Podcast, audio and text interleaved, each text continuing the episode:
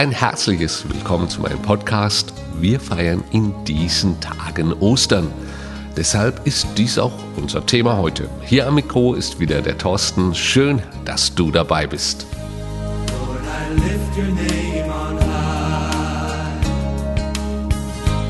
Lord,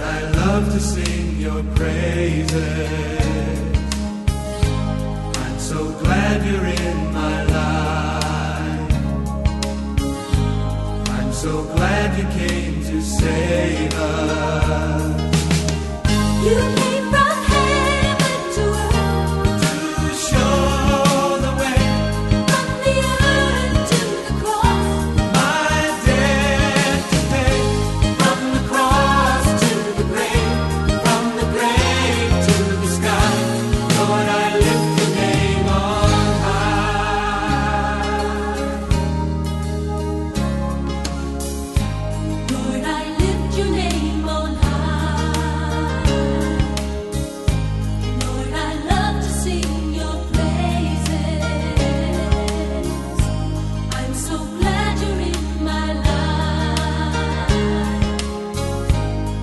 so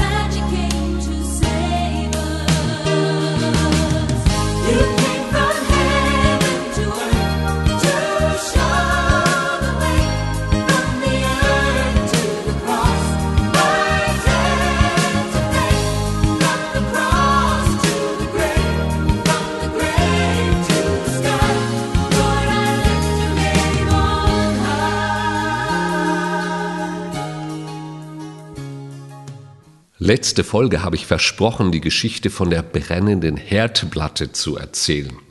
Wenn man so im Außendienst unterwegs ist, dann bekommt man so einiges mit. Die Geschichte ist also echt und hat sich in einem größeren Unternehmen zugetragen.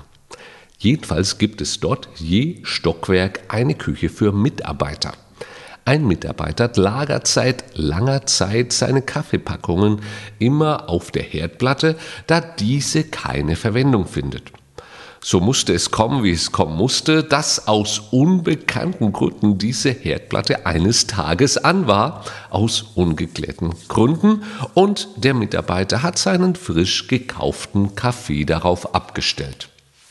Unbemerkt hat sich der Einkauf erhitzt, fing Feuer und die Feuerwehr musste anrücken. Das ganze Gebäude mit mehreren hundert Mitarbeitern wurde evakuiert. Gott sei Dank ist niemand zu Schaden gekommen. Die Küche hat es allerdings nicht überlebt. Jetzt hatte der Sicherheitsbeauftragte die Aufgabe, den Vorfall zu analysieren und der Konzernleitung einen Bericht vorzulegen. Er sprach mit dem Kollegen, welcher den Kaffee auf die heiße Herdplatte gelegt hatte. Die Argumente des Verursachers lauteten, die Herdplatte wird von mir nicht benötigt, die kann man abklemmen. Er war der vollen Überzeugung, völlig unschuldig zu sein. Schließlich hatte er ja den Herd nicht eingeschaltet, da er diesen ja nie benötigt. Die Argumentation erschien dem Sicherheitsbeauftragten sehr, sehr dünn. Darauf fragte er den promovierten Kollegen nochmals, ob er sich das gut überlegt habe, mit solch einer Argumentation an die Konzernleitung heranzutreten, da man ja bereits Kleinkindern die Gefahr mit den heißen Herdplatten beibringt. Nun, nach einiger Diskussion, bewegte er sich nun doch notgedrungen und gab die Schuld zu. Ja, jetzt frage ich mal ganz offen, waren wir nicht alle schon mal in so einer Situation, in welcher wir was verbockt haben und versuchten, die Schuld dennoch bei jemand anders zu suchen? Es fühlt sich total mies an, schuldig zu sein. Das Ego in uns stellt sich vehement dagegen, Verantwortung für Schuld zu übernehmen. Gestehe ich nämlich Schuld ein, bedeutet dies, dass ich Schwäche eingestehe. Für stolze Charaktere ist das ein No-Go. Deshalb sucht man einen Umweg, wie man die Schuld auf andere abwälzen kann, oder man versucht das Ganze zu umschreiben. Das Thema betrifft jeden, wirklich jeden Menschen, jeden Alters auf der Erde. Jeder Mensch hat in sich ein Gefühl für Gerechtigkeit. Da kommt man auf den Gedanken, ob man nicht irgendwann nach seinem Leben doch nochmal Rechenschaft für den Mist in seinem Leben abgeben muss. Schuld, die nicht vergeben und gesühnt wird, ist wie Unkraut, das kommt immer wieder hoch. Genau an diesem Punkt sind wir jetzt an der Bedeutung der Ostertage. Da gedenken wir an den Tod Jesu am Kreuz. Wieso musste er sterben? Er ist stellvertretend für unsere Schuld gestorben. Nach dem Gesetz Gottes ist das Strafmaß für Schuld der Tod. Ist das zu krass? In meinem Garten fliegt alles Unkraut gnadenlos raus. Alles, was daran hindert, dass Frucht wächst, wird gnadenlos herausgeschmissen. So ist es auch mit der Sünde in unserem Leben. Glauben wir, dass Gott wirklich Liebe ist, dann bedeutet dies, dass er uns einen Weg aus diesem globalen Schulddilemma zeigen muss. Somit hat er seinen Sohn damit beauftragt, unsere Schuld auf sich zu nehmen und sich ungerechterweise am Kreuz töten zu lassen, damit die Gerechtigkeit wiederhergestellt ist. Alles, was wir nun dafür tun müssen, ist jetzt daran glauben, dass Jesus Gottes Sohn ist. Wir schauen wie jedes Mal auch heute wieder in die Bibel. Ich zitiere aus dem Römerbrief Kapitel 3 Vers 25. Um unsere Schuld zu sühnen, hat Gott seinen Sohn am Kreuz vor aller Welt sterben lassen. Jesus hat sein Blut für uns vergossen und mit diesem Opfer die Vergebung für alle erwirkt, die daran glauben. Heißt das nun wieder, dass wir jetzt so leben können, wie wir wollen und wieder unsere alten, sündigen Werke tun? Nein, absolut nicht. Wenn du an Jesus glaubst, ihn wirklich ernst nimmst, dann wirst du auch seine Gebote nehmen, weil du ihn liebst und dich von Sünde einfach fernhältst. Alles andere wäre ja scheinheilig.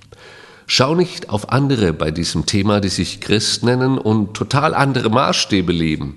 Bleibe du auf dem Weg, den Jesus für dich bereithält. Das Beste kommt aber jetzt nach der Kreuzigung. Das ist die Auferstehung Jesu.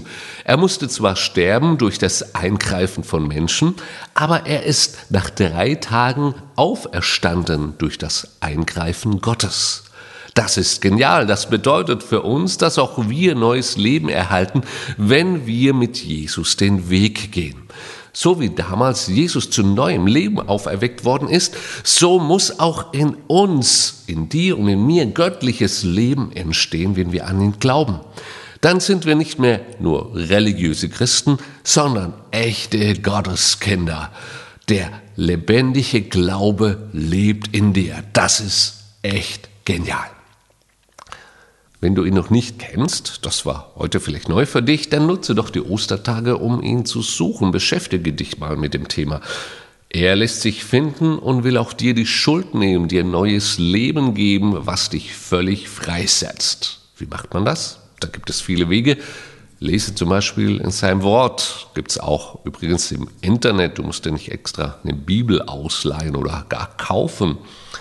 Rede mit ihm wie mit einem Freund, laufe zu einem Kreuz, einer Kirche, einfach einem Ort, der für dich vielleicht besonders ist, und rede dort mit Jesus.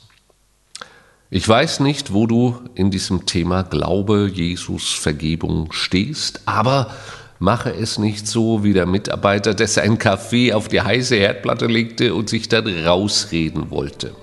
Sei ehrlich mit dir selbst und mit Gott.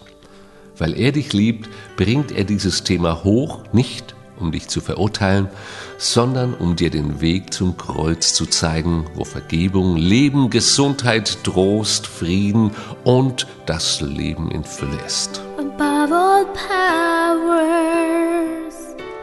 above all kings, above all natures and all created things.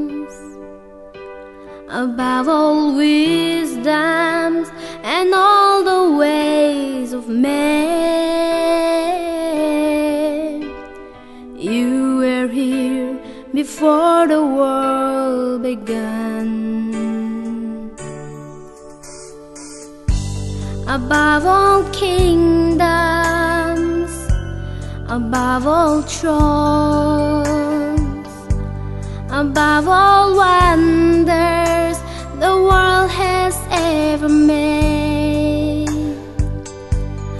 above all wealth and treasures of the earth. There's no way to measure what you're worth.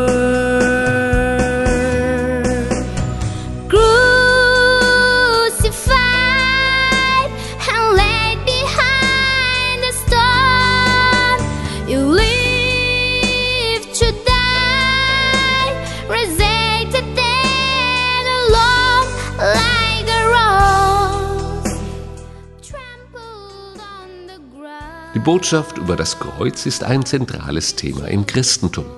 Lass dich nicht beirren, wenn Leute darüber spotten oder es belächeln. Für die, die es ernst nehmen, ist die Botschaft vom Kreuz eine Quelle des Lebens, die dich ständig verändert und erneuert. Ja, diese Erfahrung wünsche ich dir von Herzen jetzt ganz besonders an diesen Ostertagen. Habe eine gute und gesegnete Zeit. Bis dann. Above all natures and all created things, above all wisdoms and all the ways of men. You were here before the world began